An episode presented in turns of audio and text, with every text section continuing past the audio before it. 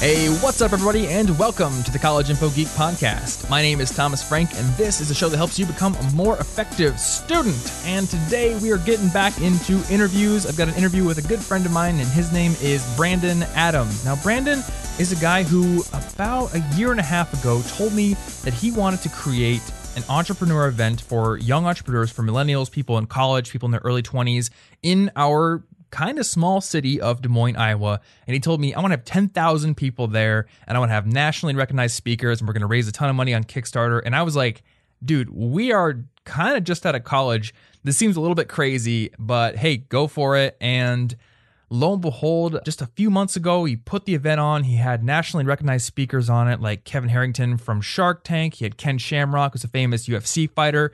And the event went amazingly. They had a pitch competition. There are people who are making deals with some of these really successful entrepreneurs.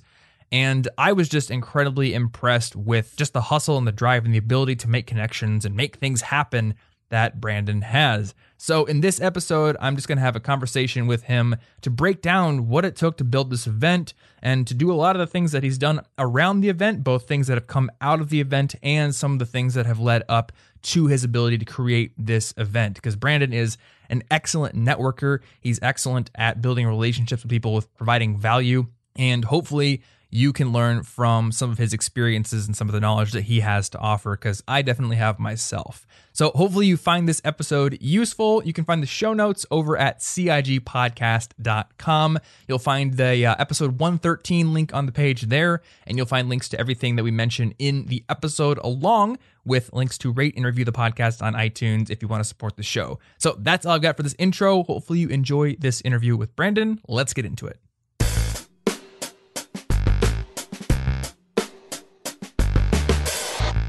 Brandon, welcome to the show.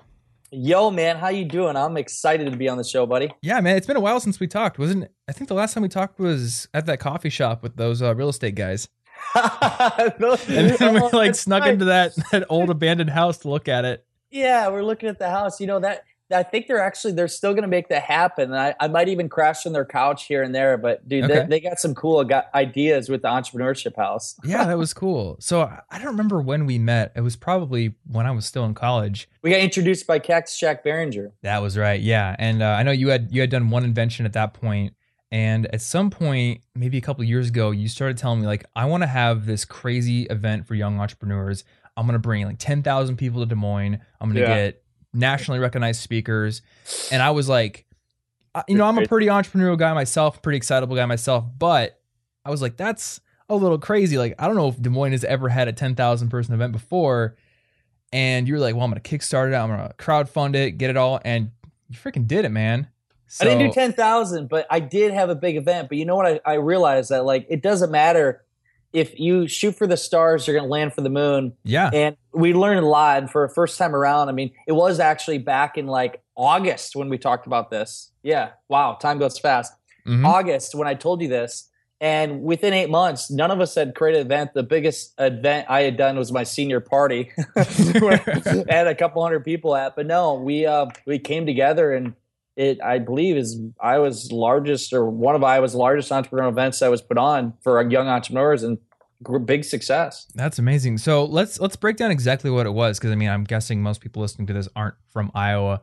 Yeah. But I mean you had Kevin Harrington who's on Shark Tank speaking. You had yeah. who else? Um, Kevin Harrington, Karen, Kevin Harrington, Riddle Shark Shark Tank inventor of the infomercial. Got John Lee Dumas, uh, podcaster, entrepreneur on fire. Got him. Got Ken Shamrock, the most dangerous man in the world. So Isn't he like a UFC fighter guy? He was UFC fighter, UFC Hall of Fame.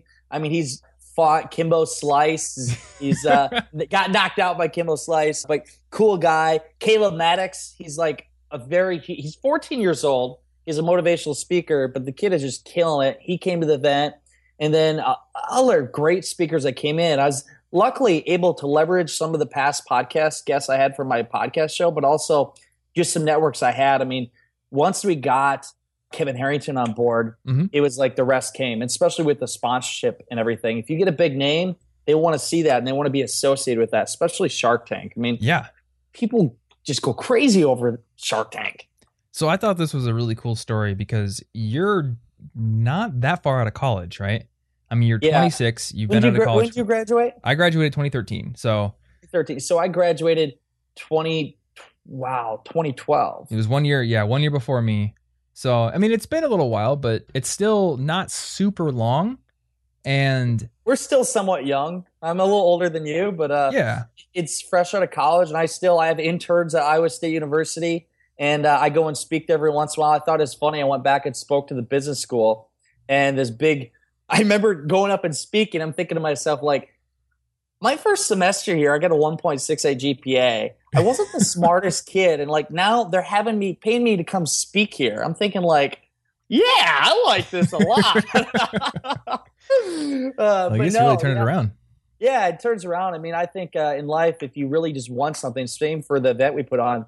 If you believe in something enough and you build a team around it and you just work on it, anything's possible. Mm-hmm. And that's what we had done with Young Entrepreneur Convention. We just worked towards it. I literally just worked my butt off to make it happen. And there were some things we did that really scared me, but uh, it happened. And yeah. now knowing that we did it successful once in Des Moines, Iowa, we know we can do it anywhere in the country. Yeah. So I'd love to break down exactly how this kind of came to be because you know, you and I haven't like hung out a ton of times. I haven't known you since your freshman year, everything, but I think I can kind of pick out a few threads that may have helped lead to this. And I mean, now you're leveraging this into even bigger things. But let's, I mean, let's just take the the event itself. You had this big event. How many people came to it? So we just had the whole infographic go out. We had close to 500 people come okay. total between the two days, and then we had we reached over a million people on social media, and that was like organic, man. We didn't spend much on ads, and we had 14 speakers and five food trucks there, and I don't know 30 booths. So it was quite a bit. It was pretty cool to see. I mean, we got a lot of media attention throughout the thing. We got an Inc. online the day before the event went out. We got on Inc. They and wow. then they even said we were the top five most innovative young entrepreneur conference in the country. That was rated by Inc. too, which is sweet. And just to say, like all this came together in a short period of time, mm-hmm. it was cool to see. So I guess you want to break down how we did it. Yeah. Um, to start out, I mean, I had the idea, and like most people, Thomas, when you get an idea, like you just you consume your mind on it, and you obsess over it, and you can't sleep at night. Yep. You just like, dude, I got to do this. Like we've talked before, and everything you've done was huge success. Congrats. And it's like you obviously, when you consume your mind with it, you just make it happen. And for me, I had in 2015, I had traveled the country and interviewed people for my podcast, the University of Young Entrepreneurs. I traveled and interviewed people in Bentonville, Ohio, LA, you name it. And so wait, you were going you were actually going around physically to people to interview them? Yeah, they're crazy. I so what I did differently is I went to their office. Like I literally would travel to them, set up the show in their office and interview them because I wanted to get a connection with them, which is well worth it. Yeah. That's awesome. I had a friend who really wanted to do that, and he was like, "I'm going to do a road trip across the country and interview people in my car." He didn't do Dude, it. I was sleeping in my truck. I was sleeping in my truck and doing all this stuff. But okay, I did that for the first six months, and then I realized like, okay, it's really expensive to travel and like is time consuming. But mm-hmm. I'm glad I did it at the beginning. So I did that. But what I found out is a lot of people that were coming to me, they the younger entrepreneurs, the college, the millennials, they said, How do I even start my own business? Like, how do I become an entrepreneur? And these are people that are either in college about to graduate or they were people that were working the nine to five and they wanted to start their own venture. They just didn't know what it was. Mm-hmm. And after you get enough feedback from something, you realize that here's an opportunity to create a company or to create an event. So, what I wanted to do is I wanted to create one of the top events in the country for millennials to support them and not specifically targeting towards us because I mean, we're full time entrepreneurs, but people that want to become an entrepreneur. They're just getting curious. We wanted to be a support system so they come to this event, they can get connections, they can have people that can help them start their own business. I just wanted to be very value added to them. So had the idea and when I committed to it, I'm like, I'm going to do it.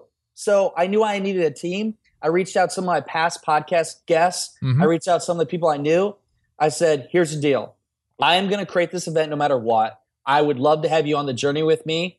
And there's opportunities in life that we have. Here's one that you don't want to pass up because if you do, you'll regret it the rest of your life. This is going to be awesome. And within, I think it was six weeks, I built a team of over 12 people that were on board.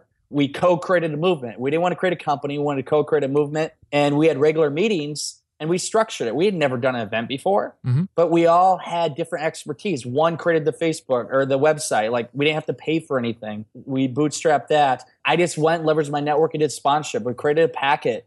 The hardest thing though with this event was there was no proof of concept. because Yeah. we'd never done it before. So people were like, yeah, you're talking a big game, but like, how do you know how many people are going to come? Well, I just kept selling the vision like this is what we're going to do. I, uh, you saw me. I was saying 10,000, which was crazy. But still, to have 500 people come to the event in Iowa first time is pretty good. Yeah. But to launch it off, we did a crowdfunding campaign on Indiegogo. So my background, I have a company called Keys to the Crowd. We help people raise money, but I wanted to jumpstart it through Indiegogo. Mhm. So we did that campaign. We raised it was a little over 16 grand that actually showed on the page, but it allowed us to raise a lot more money that Yeah. people didn't see. Was the Indiegogo money kind of like a part of that proof of concept that lets you get more sponsorships from companies? Yep. So actually, some people during the campaign came on. We had one five thousand dollars sponsor came on during that actual campaign that pledged. We had people pledging a thousand dollars from like San Francisco, Bentonville, and they'd even like know us. One guy just gave us a grand, and he just saw me and he said, "Dude, I believe in what you're doing. I want to be a part of it." So that was cool to see. But so what we did is we got the initial ticket sales sold. We gave them a early bird pricing, and we sold sponsorship packets, opportunities, and all this. But this campaign itself that we did jumpstart it, allowed us to pay for the venue, allowed us to get some speakers uh, booked, and then from there we just kind of leveraged that when we went out to get sponsorship. Hey, we have a campaign here. We're doing this. And one thing I'm good at is getting publicity, so I can go on TV, podcast shows. I was going on podcast shows left and right, go on TV. But one of the things I did leverage was John Lee Dumas. Mhm. So talk about a good bartering aspect. So John had hired me to do a crowdfunding campaign for the Freedom Journal, which you saw that campaign. We raised a lot of money. It was incredibly did- successful. Yeah, four hundred fifty three thousand dollars in thirty three days is pretty sweet. But John, what he did is I helped him with his campaign, but he also committed to come speak. Mhm. So he allowed me to come on his podcast show and promote to his audience. We had people reach out from all over the country. So John was a, a big name in the podcasting world. That was one speaker that we had put on the page. When you start getting these people on the page, that you see that people actually committed to it, it attracts more people Yeah. and it allows you to get more speakers. It allows you to get more sponsors. And then come January, no, actually, it's like the first week in February, we finally sealed the deal. It took me four months to negotiate the deal to get Kevin Harrington to come speak. Wow. How many Yes. conversations was that? Oh, I bet he was 15. Now, was were you able to reach out to him through Jack or was it through someone else? So I had the connection with Jack because Jack had made a deal with him on Shark Tank, Mhm. but I had sent him an email and his assistant Nadine got it. And Nadine communicated with me, I mean, back and forth because I mean, we're we were a startup and his fee was eh, quite high. I mean, and the thing is, but I I, I really believed in him as an entrepreneur. Yeah. And I read his book and everything he had done, and I just thought he was a great person that really truly wanted to help young entrepreneurs and I want him to speak. It was like my goal. I'm like, I'm gonna get him no matter what. We finally figured a way. We like basically made a leap of faith and committed to something that like, hey, we'll figure it out as we go, which we did. And in the last like 30 days prior to the event, we we raised a lot of money to fund it all. Like we literally everything kind of fell in place in the last. It was crunch time, but Kevin Harrington was a big aspect of that. I mean, when you have Kevin Harrington, the original Shark Shark Tank winner, the infomercial, and the fact that we had a pitch competition that people had the opportunity to actually pitch to him on stage. Really? Yeah. So we had, I think, 70 people submit and 63 total actually pitched. And so they, not all of them got to pitch Kevin, Mhm. but they pitched throughout the day. My co-founder Clayton Moody is big on pitching. They have the company Kinosol, and he's been through. I think they've made like 40, 50 grand from doing pitch competitions. So he's big in that. And I've done pitching too. And we're like, let's create this where we can have people with a fresh idea come in and have the opportunity to pitch it from a shark.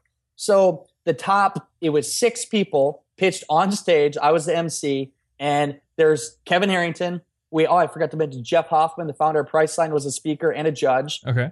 He was there, and then Cactus Jack, and then uh, Tim Zarley, a Zarley Law Firm. These people were the judges. So they had 90 seconds, no visuals. They gave the pitch in front of everybody. We had like 300 people in the crowd at that time. And then there's these people sitting at the table, and there's me cutting them off. We had a, you know, the screen next to us had 90 seconds, and it was going down. And once it hit 90, it did a loud buzzer. It, it was so intense. Like I'm like, this would be fun if I was pitching. yeah. Did anybody get like cut off or were they able Oh to? yeah, like. I, I stopped. I'm like, stop, but because you can't let them get more. Uh huh. and it was some of them had it on like the the one group that won i mean it was kinosol she had it literally right on point. It was she had mastered it, and they ended up winning twenty five hundred cash, and the value of the packages for the top three prizes were over thirty grand. Wow! So they had a lot of incentive. Mhm. So we had that, and we just thought it was cool to give these people the opportunity to pitch. And some competitions, they like give you all these rules and everything. Like you literally could have came with a fresh idea, wrote it on a napkin, and pitch it to us, and we gave you the chance. We didn't want to like say, "Hey, you can't because you're not far enough along." Mhm. We wanted the the new starters to get an opportunity, and that was cool. So the pitch competition was a huge success. Next year, our goal is to have over hundred thousand dollars worth of value because we want that to be a big part of the event. Because Yeah. I think it's cool for people to be able to showcase their ideas and the fact that different deals that went out. I mean, Kevin Harrington is still in talks with the other people that actually pitched, and Jeff Hoffman. I mean, so many people got deals out of this event, and so many companies were created. Like it was a huge success in my mind. That's what I really wanted. I wanted to help other people. Yeah, People are still talking about it. Just put in the hashtag YECDM. You can see all the pictures we have. that's actually what I wanted to ask you is if anybody actually got a deal out of the pitch competition. Yeah, so there's this cute little girl. Her name's Maya, and she's coming out of the book Drama Free. Mhm. She's, I think, eight years old, nine. Really? So she came because she wanted to see Caleb Maddox, who's 14. Okay. And like she came to the event and everything. And I've been in contact with her mother, and Caleb said, You need to write a book. So she created her own Facebook account. She did Facebook Lives. She's gonna she's writing the book. She's coming out with it in July, and she's gonna take it to schools across Iowa. And her mom's been keeping in touch, like, Brandon, you don't realize this event is changing, impacting many lives. Like, my little daughter is in love with you and Caleb, like everything you've done, and like she's actually moving forward with this. Like that right there, that is worth everything we did to put that event on. That For a little amazing. girl. I know. Yeah. That was just one example. I mean, uh, a couple of my friends got some pretty good deals that I can't mention, but like they're they're in works and doing things just because Mhm. they got introduced to somebody at the event. Actually, one thing I will say, one of the people that pitched because of connection at the event with Jeff Hoffman got them a, a hour call with uh, Steve Wozniak, who created Apple. Really? Yes, That's so cool. that was sick. I said, dude, just so you know, like awesome, but like the time comes, I want to interview him eventually. Yeah, do know the Woz is like he's a dream guest of mine. I would love to have him on the show Oh, sometime. Wozniak is so awesome. He's like, so cool. I mean, Steve Jobs is the one that pushed Wozniak to create Apple, but like Oh, yeah. he's a genius. Oh yeah. Oh yeah, the guy So- is absolutely a genius. And he said he when he talked to him on the call, like the guy is just like he thinks of things in a whole new way. Mm. We were talking about it was a virtual reality product, and he gave us some good feedback. So that alone too. I mean, having Jeff Hoffman come in. I mean, most people. Jeff Hoffman is one of the greatest speakers I've ever heard. Just again, he's the founder of Priceline. He's, I mean, he's created some big companies, and he's not as known for like famous for being a speaker, but he's he's really good. Yeah. And to get him to come in, that was a lot of strings to pull. I mean, I mm-hmm. spoke with him at the CEO conference. I said, "Hey, man, I'm creating a first time event. I'd love to have you there." And it literally it was consistency. I just kept emailing his assistant and kept at it, and I got him. He almost didn't get in too. So some people don't know his ticket was booked to Boise, Idaho, Oh my gosh. and 24 hours before they told us this. I'm like, what? I'm like, he's gonna speak tomorrow. we made the change. We got him there like an hour before he spoke. Oh my god. So did you have someone on your team managing all the travel for all the guests? So we had so we had somebody, a student from Iowa State University. BMW was a sponsor, Mhm. so we got to use their car, and he picked up all the speakers from the airport, and then we basically covered all their hotel stay. We made a custom note for them and everything, but we made their experience great so they wouldn't forget Des Moines. Yeah. But yeah, we had him like literally, we had him get him from the airport and bring him right to the event. So this was your first event that you ever put on. And I know you've been to lots of events, but I remember when we talked, like I think we were sitting at the science center one time when you Yeah. first told me about your idea to do this. And I was just like, have you thought of, you know, this, this, this? Have you thought of like 10,000 people? What kind of hotels are you going to do? Yeah. What kind of preparation did you have to do to make sure all the little details of the event were spot on? Did you have to hire someone who was experienced or? No, so this is where a team comes in. So like something like this, I could not do on my own, man. Like we have seven co-founders, and we had said we wanted to co-create a movement. And to that, do that, we needed to have a team. Each person had their expertise. One that gets sponsorship. I, I'm the PR manager to go out and get promotion, do podcast shows like this, and I was going to MC, and I spoke at the event too. But then Amanda Bolin, she has a big podcast show called She Did It Her Way. Mhm. It's actually just got rated top five by Forbes. She has all successful women on. Wow. So she leveraged that audience, but she did all the back end. So like anything with the hotels, she set up for every speaker. She communicated with them to line up for their hotel, their flights, and then she uh, we had somebody that worked with all the sponsors and the booths. Mhm. I mean, there's a lot of moving parts to an event that people don't think of, and Yeah. that that's the stuff. Like I had my hands involved with everything the first time around, but I had people in charge of that. My big thing was sealing sponsorship deals and I was really working with some of the speakers because they were on my own network and then just making sure to get the people in the room which I mean that's hard sometimes to get people actually there like how to sell them the value now with the proven track record of success it's going to be so much easier but that first time around I mean my advice for anybody that wants to put on an event is sell the vision sell them where you're going to go and how awesome it's going to be create an experience I believe the very unique thing, and you look on our page, just go to Young Entrepreneur Convention on the Facebook page. There's a picture of all the speakers and the people part of the team, and we're just doing a funny photo. Mhm. There's Ken Shamrock putting Des Woodruff in a, a headlock, choking. and there's uh, Kevin Harrington's got his hands up. John Lee Dumas actually cheers in a drink.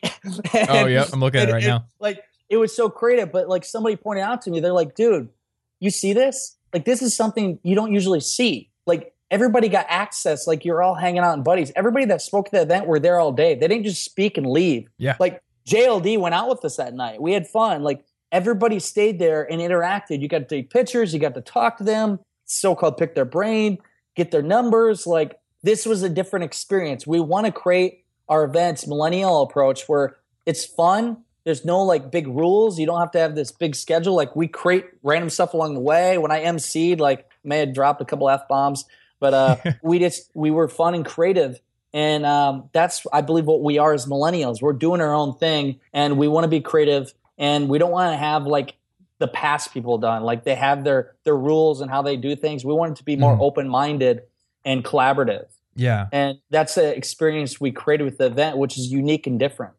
That's awesome. I can really attest to how difficult it is to balance an event that feels fun and feels spontaneous and everything, but is got all the little details on lock. I remember I when I first went to FinCon, which is like a financial bloggers conference Yeah, last year, and I was like, you know, finance not exactly the most fun thing. It was the most fun conference I've ever been to because the guy who runs it, PT, he just like his team is so on point with every little detail that you wouldn't even think of until it annoys you when it's like not there. Yeah. So it's really cool that you guys were able to build a team that even if you had, you know, no prior conference building experience yourself, you were able to kind of put it all together, which is really cool. yeah, it's cool to see. And now, like obviously moving forward, it's a lot easier. I mean, we have people reaching out from all the country want to do the same thing. Mhm. So our our long term model is to have this in other countries or not other country, maybe the other countries, but other states, and take it to LA, take it to Kansas City, take it to North Carolina. Yeah. We have people that want to do this, but we want to make sure we get one more under our belt, and then from there, we're going to open a model where we do duplicate it Right. in other cities because I want to have it in every single state. I mean, YEC uh, Omaha, YEC LA, like I, it's so much fun. And for me, I can go in and MC these events and speak at them. It's uh, something I really love to do. And the fact to see that we create something from nothing, but turns into an entrepreneurial movement that supports millennials across the country. Yeah. That's a whole vision with behind it. And that was at the beginning what I wanted to do. And we're doing that. And we have the best team to do it. I believe we have one of the best teams to put on an event. And everybody that I've talked to, like we got feedback from all the people that went to the event. They're like, this is better than some events that I've been seeing going on for five years. Mhm. It looks like you guys have been doing this for a while. And everybody loved it. And that is awesome to see. So obviously, if you have the proof of concept and you have the feedback that's good, you can continue to do it. And most events, they do a couple. I mean, one of them, sadly, EntreFEST didn't happen this year. And that's a Mm. huge event in Iowa. And they canceled, which I was mad because I'd been in that three times. And that supported a lot of things came out of that. Yeah. So uh, events, they say a lot of them, they happen and eventually die out. Ours will not die out. Not as long as I'm alive. This will go for years and years to come because I, I want to build something great with this. Well, you're immortalizing it on this podcast. I know, right? No, that's really cool though, because there's a couple of events I've been to that they didn't repeat, and one of them did repeat one year, so it was two years in a row, and I loved it. It was so good. And then there ha- it hasn't been on since. You know, I've been like, kind of waiting. Like, when's the next one going to be? I want to go to. it. I don't care where it is. I'm so like so. I, in the last two weeks, I've I've spoken at a couple events, and I've been at other ones, and like I'm addicted. So I'm actually next week putting one on for Kevin Harrington. We're doing a mastermind in Tampa. Really? So yeah, since by the way, from me having Kevin speak at my event, we end up doing a crowdfunding campaign together on Indiegogo. Raised about forty grand, Mhm. but also I'm writing a book with Kevin, and I'm working with him on multiple projects. So I guess I kind of made a deal with the guy on Shark Tank, but we we don't really like. I wasn't on Shark Tank, yeah. but he. uh So we're putting on a mastermind for him in Tampa, and then I'm looking at doing another event in San Diego in the fall that I'm putting on with a bunch of my friends. So like I'll be putting a lot more events on. Yeah. YEC is going to be the major one, but uh, I think it's fun to bring like-minded individuals together because that synergy, the what happens in that room is just blows your mind. Every time I go to an event, I I help somebody, add value to them, or a business deal comes out, or something good comes out of it, Mhm. and that's the power of the mastermind. I mean, when you bring a lot of like-minded individuals together, it's it's crazy what ideas come out of it Yeah. Oh yeah. the power of it. It's collaboration, it's synergy, it's uh, masterminding. I mean, it's good stuff. So I, I, a lot of people live for events. I do too, and I've been to a lot of great ones. And it's cool to say that we've created one ourselves. I gotta mention for anyone listening to this, there's an episode called Jedi Councils, and it's that's my term for mastermind group. So Yeah. whoever hasn't Jedi listened to it, go check it out. Yeah, I mean, mastermind group is an okay term, but it seems a little businessy to me. So Yeah. I like Jedi Councils better, but totally agree there. It Oh, seems like you in particular are really good at meeting someone in one context and then kind of making that relationship go in a different direction. Like, you know, you met John Lee Dumas through, I'm guessing, your podcast, Yeah. and then you did a crowdfunding campaign with him, and then he came spoke at your event. Like, I think my biggest asset as a person, Thomas, is this. Like I, I'm really good at networking, Mhm. but when I, if I can get in a room with somebody, we end up coming out, coming up with a way to work with each other. And the biggest thing with that is if anybody wants to be able to work with anybody, it just comes down to adding value. Like some people go into a conversation the wrong way. Like, what's in it for me? Well, I'm always in a way, how can I help you? Yeah. And I did that for John. I added massive value to John Lee Dumas. In return, it gave me massive value. I mean, that campaign alone is huge.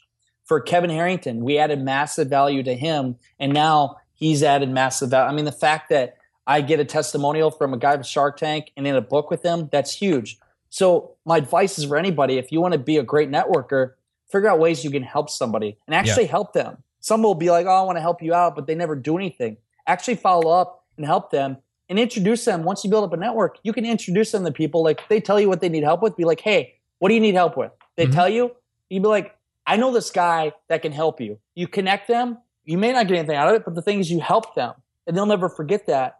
And it's a pay it forward effect. Yeah, and to refine a couple of these, I think this is a really good place to refine a couple of these tips because these are definitely good things to do.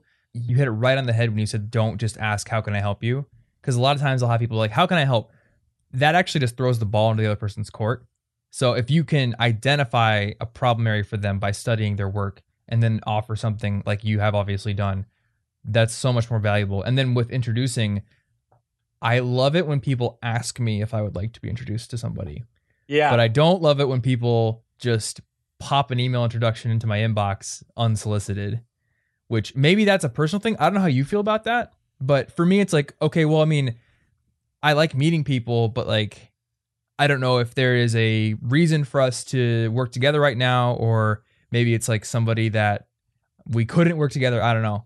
No, I get it. And like I I get a lot of introductions lately, more and more, and I think you're like me. I'm I'm not very good at checking my email as much as I I'm terrible at it. like I literally since the event, I still need to go back through my emails and reply to some of them. hmm I feel bad, but it's just like there's only so much time. I so many things going on. Yeah. But yeah, I think uh, you should be like, hey, would you like an introduction? Mhm. And then actually give them a value introduction. And when you do that introduction, talk them up. You're like, hey, this person's a superstar. This is why I think they can add value because that makes me feel good. People that have done introductions be like, hey, here's Brandon T. Adams. He's the king of crowdfunding. He's doing this and that. Like right away, you're basically telling that person, this is somebody I believe in. Yeah. And because that person knows that person, you have that instant credibility. That's a true introduction that actually turns into something. Mm-hmm.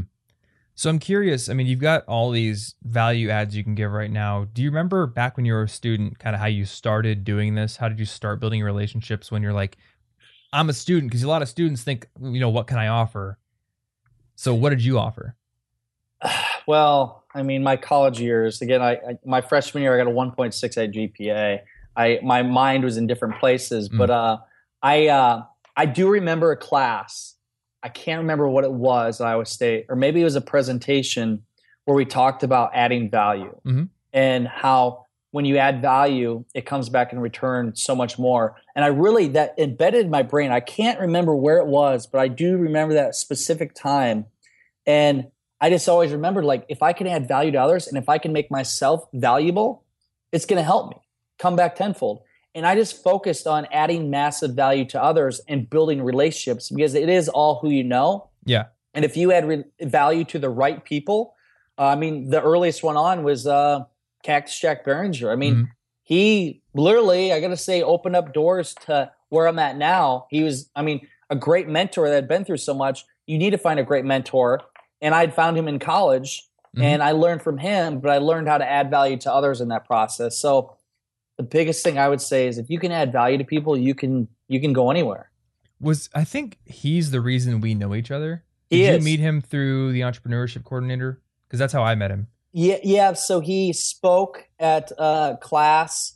Um, it, it was extra credit for me for SpeechCom 212, but I heard him speak, and he led me to Think and Grow Rich. Okay. Read the book; it changed my life. But also, he was somebody I interviewed for a class to get a f- insight from entrepreneur. And after I interviewed him, he said, "Brandon, you become what you think about most of the time."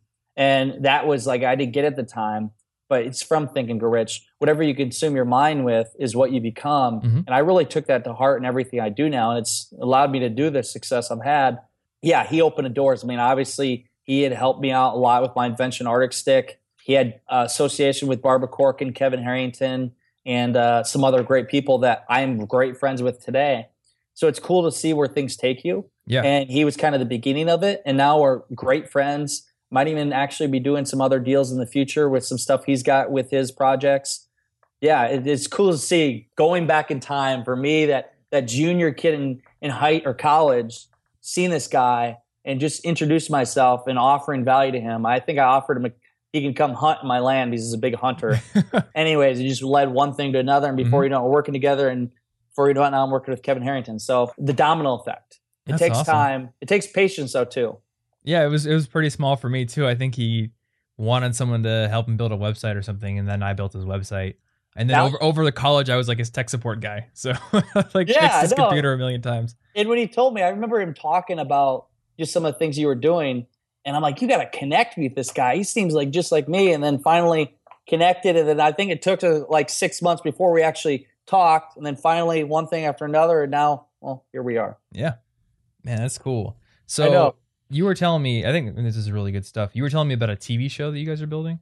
Yeah. So this, like, this is talk about not sleeping at night. Like, this is like my dream come true. Like, so we both interview people for podcast shows. Mhm. We're doing that same concept, but we're we're creating a TV show out of it. So I, I partnered up with a guy. Again, wait, this leads back. This came from the event, by the way. So ambitious.com, guy by the name of Greg Rollett. He's a pretty superstar. He actually almost made it big becoming a rapper. And he, uh, what he did is he saw what we're doing for Young Entrepreneur Convention. He's out of Orlando, Florida. And in the last week, they came on as a sponsor, actually one of our bigger sponsors. And he came to the event. He spoke. They sponsored it. I talked to him. Two weeks later, I went down to his studio in Orlando, talked for five hours live on crowdfunding. Yes. Five hour live event. Yeah. Five hours. It's ridiculous. I talk on crowd. You could talk on crowdfunding that much. So we talked about that. The next day, he told me what he's doing with his TV show. He already had the pilot made, Mhm. and we're there going around to ten cities across the country and interviewing superstar young entrepreneurs in that city and turn it into a show. Well, he thought about doing a Kickstarter campaign to fund it all, and I'm like, I gave him so many ideas. I'm like, we could do this, we could do that, we do that.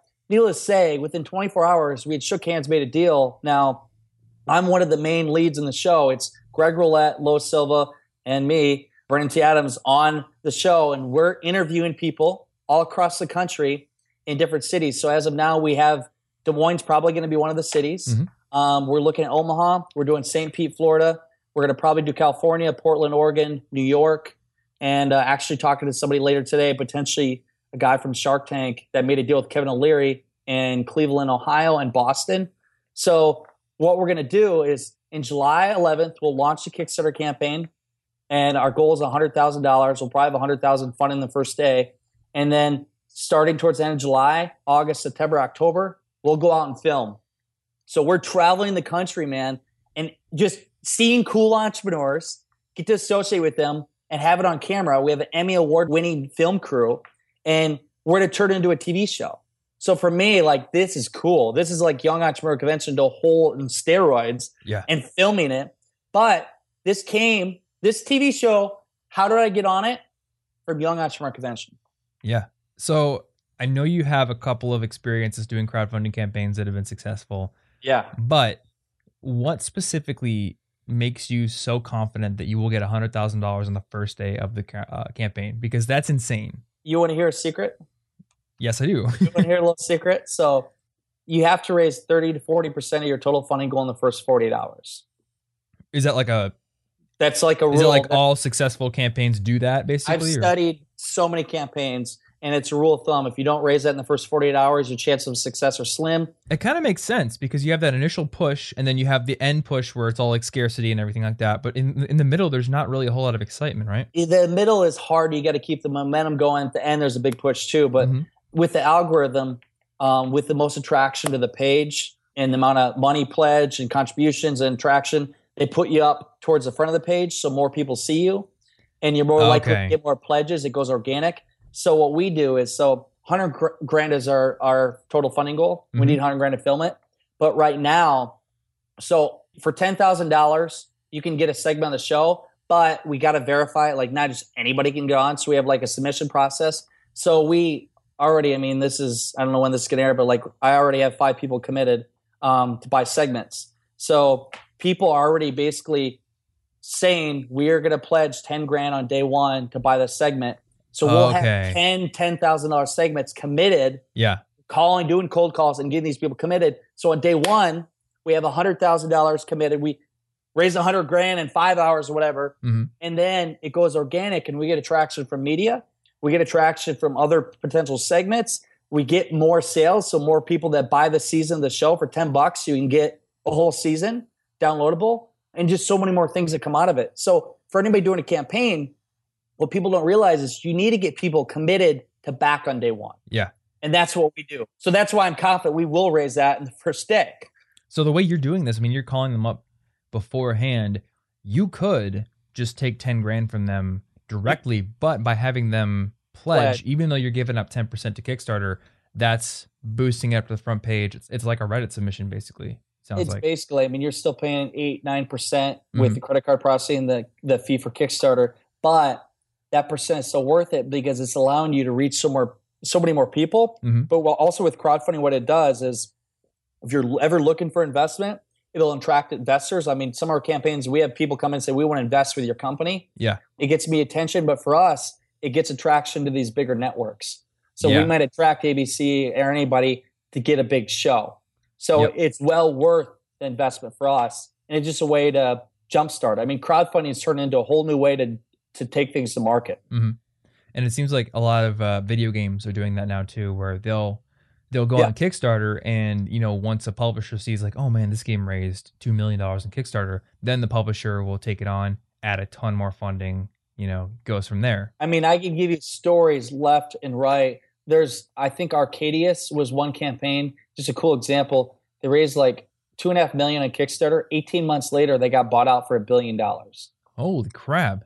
A Pebble Watch, their first campaign around, they raised 10 million, but in the next 18 months, they attracted 30 more million in investment. What's uh, so, what's, so what's Arcadius? I think it's Arcadius. Don't quote me in that. But uh, have you ever read the book Bold? Mm-mm.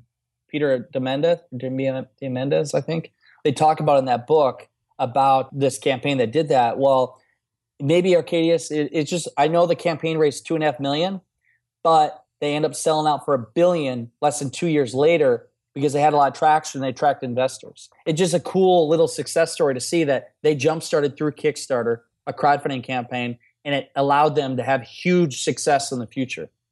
That's awesome, man. It's fun. Uh, this is cool Dude, stuff. it seems like you got a lot of balls in the air.